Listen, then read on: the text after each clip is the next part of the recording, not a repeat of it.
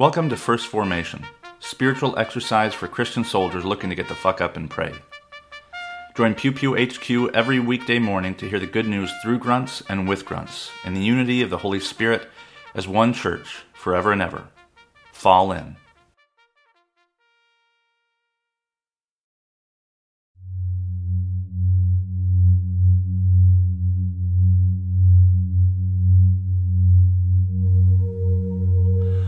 Psalm 23 The Lord is my shepherd, I shall not want.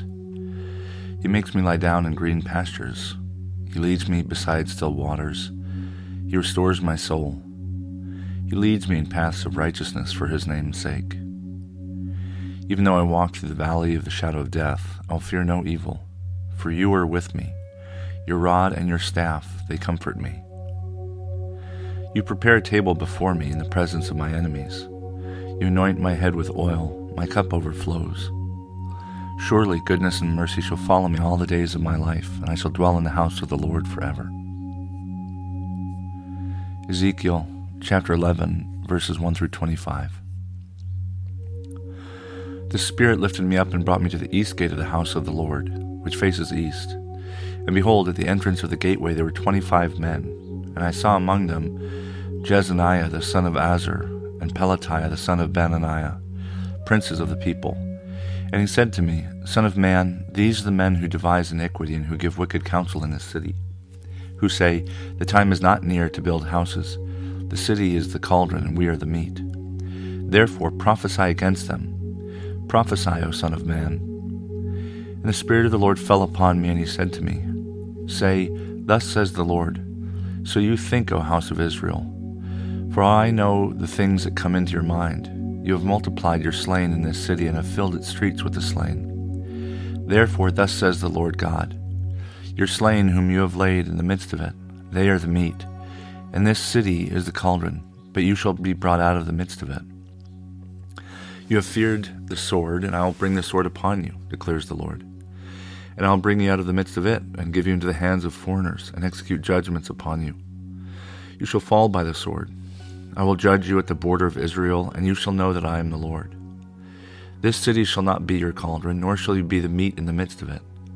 I will judge you at the border of Israel, and you shall know that I am the Lord.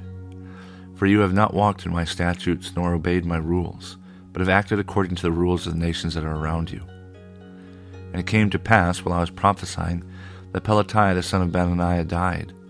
Then I fell down on my face and cried out with a loud voice, and said, O Lord God, will you make a full end of the remnant of Israel? And the word of the Lord came upon me Son of man, your brothers, even your brothers, your kinsmen, the whole house of Israel, all of them, are those of whom the inhabitants of Jerusalem have said, Go far from the Lord. To us this land is given for a possession. Therefore say, Thus says the Lord God Though I removed them far off among the nations, and though I scattered them among the countries, Yet I have been a sanctuary to them for a while, in the countries where they have gone.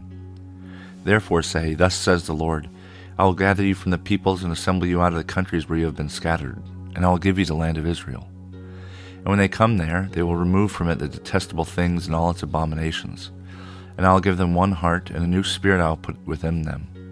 I will remove the heart of stone from their flesh, and give them a heart of flesh, that they may walk in my statutes and keep my rules and obey them and they shall be my people, and I will be their God.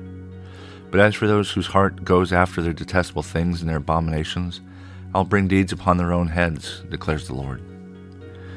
Then the cherubim lifted up their wings, and with the wheels behind them, and the glory of God of Israel was over them.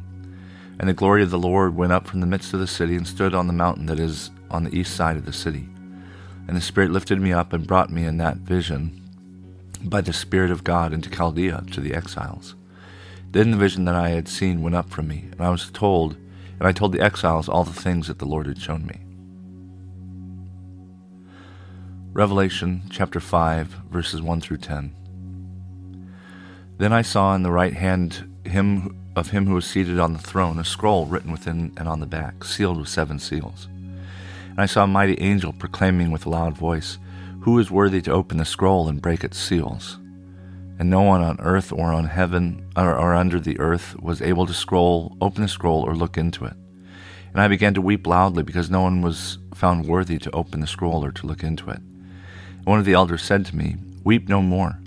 Behold, the lion of the tribe of Judah, the root of David, is conquered, so that he can open the scroll and its seven seals.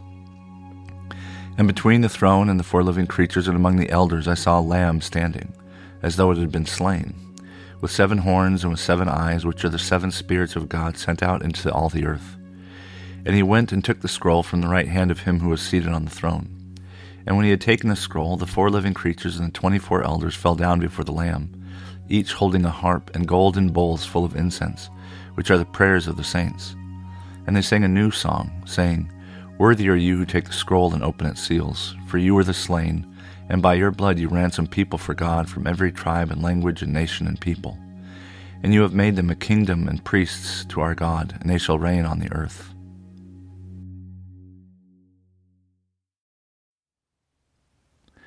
Good morning and welcome to the third Thursday of Eastertide. This is Brother Logan Isaac broadcasting from Walkersville, Maryland.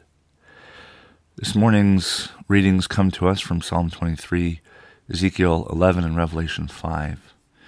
And in each, there are these visions, um, uh, pretty interesting visions. The psalm, I mean, I think you could argue that's not a vision, it's just a song, but when I when I read the table prepared before me and cup overflows, that to me, it, it seems like the person is seeing it, but it doesn't technically say it. Ezekiel and Revelation, however, filled with uh, apocalyptic visions of you know God doing uh, miraculous things, and um, it ends. I didn't. I mean, it ends by saying you have made them a kingdom and priests to our God, and they shall reign on the earth. I've been doing this, I've been thinking through like the political imagination of Israel. Like, what did they think? Not like, I don't know, the, things like that have been written about. Um, but what strikes me on the one hand is that kings are a foreign concept. Um, and I think that John, well, before I get there, I think kings are a foreign concept to Israel. Um, I think they were meant to have judges, and it didn't work out. Um, and then they asked for kings and rulers, not just because they wanted to be like everybody else, but because the judges weren't working. It was chaotic, it was bloody. Um, they were divided against each other, like a king sure seems to maybe be able to unify people, but Jesus doesn't have Davidic blood, at least not according to the Gospels. Uh, Mary is his only, you know, biological parent. Uh, Mary was a Levite, and God was, you know, God was God is God. Joseph is of the Davidic line, but he didn't provide any genetic material to David, and so I'm always like looking for, um, or, or one of the things that catches my eyes are like, what, what does the earliest church which is to say, the people who compi- wrote and compiled the New Testament, what is it that they had in their heads when they thought of what they were in a political sense? Like how did they organize themselves and how did they how did they see themselves as standing apart from what existed? And so I noticed that in the last verse of Revelation, it doesn't say kings, made them kings and priests even though Melchizedek was kind of the model for the priesthood, and he was also the king of peace or Shalem, which is short for Jerusalem. Um, and so this this ongoing tension between monarchy, a divinely ordained monarchy, on the one hand, and then like something else on the other. What is that something else? Um, and I didn't look up what the Greek is. The kingdom and a priest to our gods, to our God. But um, it did make me think that John, John, he, this is where John, among the other places, where John decides or sees or is disclosed that Jesus is the Lamb of God. And I mention that because um, I, I'm I'm not. I think John has a chip on his shoulder, and um, you know the the the highly allegorical nature of the stuff lends itself to a different kind of critique. And what I mean by that is we know in John's gospel that the Lamb of God who takes away the sins of the world is kind of a confused metaphor. The the young animal that takes away the sins of the world is a goat. Uh, it's the scapegoat of Yom Kippur. The Passover animal could be a lamb, could be a goat, could be something else. So nothing was required to be a baby sheep, and sheep are unique because they're dependent on human beings. Uh, they have to be shorn once a year. Uh, they're much more docile than goats, um, but that also can create in Christian imagination this sense of like, oh, you know, we've got to be silent and we've got to be docile and we've got to be all these things. And so when John says Jesus is the Lamb of God who takes away the sins of the world, we know that there's no such thing. But he may be proof texting it here by saying, Oh, I was given this vision, and it looks like Jesus is a lamb who appears to have been slain. Um, and the language, at least, is a lamb, a baby sheep, not a baby anything else. And maybe it's interpretation. Like I, I think the the Chi Rho and, and Constantine and the you know, the PX symbol, um, I think he misinterpreted it, frankly. Um, and our tradition allows us to do that with one another.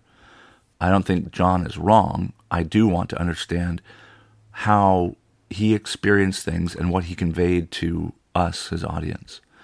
Um, and what does it mean that you know we are a, a kingdom of priests who worships this fallen what lamb goat um, because I think our imagery is telling and important.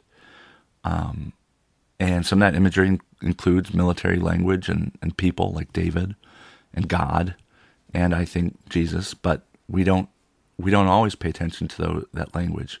We pay attention to the language that makes sense for us and makes sense for our audience. And so John chooses a lamb, right? Um, I didn't get to choose the imagery of, of the military. I mean, the military offered to send me to college, and now it's a, a metaphor and an experience that I can't, you know, it's a part of me. And so I, I have no choice but to see this imagery and think about these questions um, and how they relate to my faith and how they might also reflect and relate to the faith of, of, of others. So I'm not saying John has done something wrong. I am hoping to understand at a deeper level what John is experiencing and how that experience shapes the decisions that he makes and the, the words that he leaves us.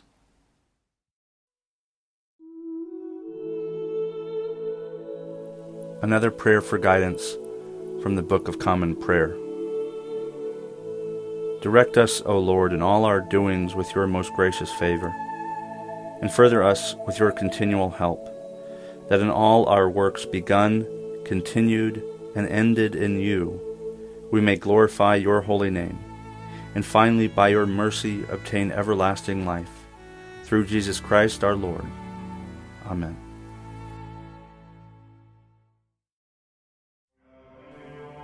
Thank you for falling in to First Formation, where Pew Pew HQ shares morning prayers for the humble, hardy folk caught in the crosshairs of God and country. If you like what you've heard, you can participate in one of the three following ways. First, you can support the podcast at patreon.com slash pewpewhq. You can contribute as little as a dollar a month, and you can cancel at any time if I ever piss you off.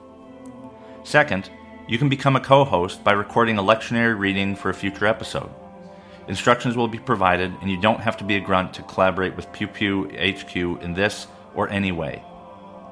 Finally, you can also record and send prayer requests of a minute or less. Prayers can be included in the episode, read anonymously if you wish, or kept private for me to pray for off air. So there you have it three ways to participate in First Formation.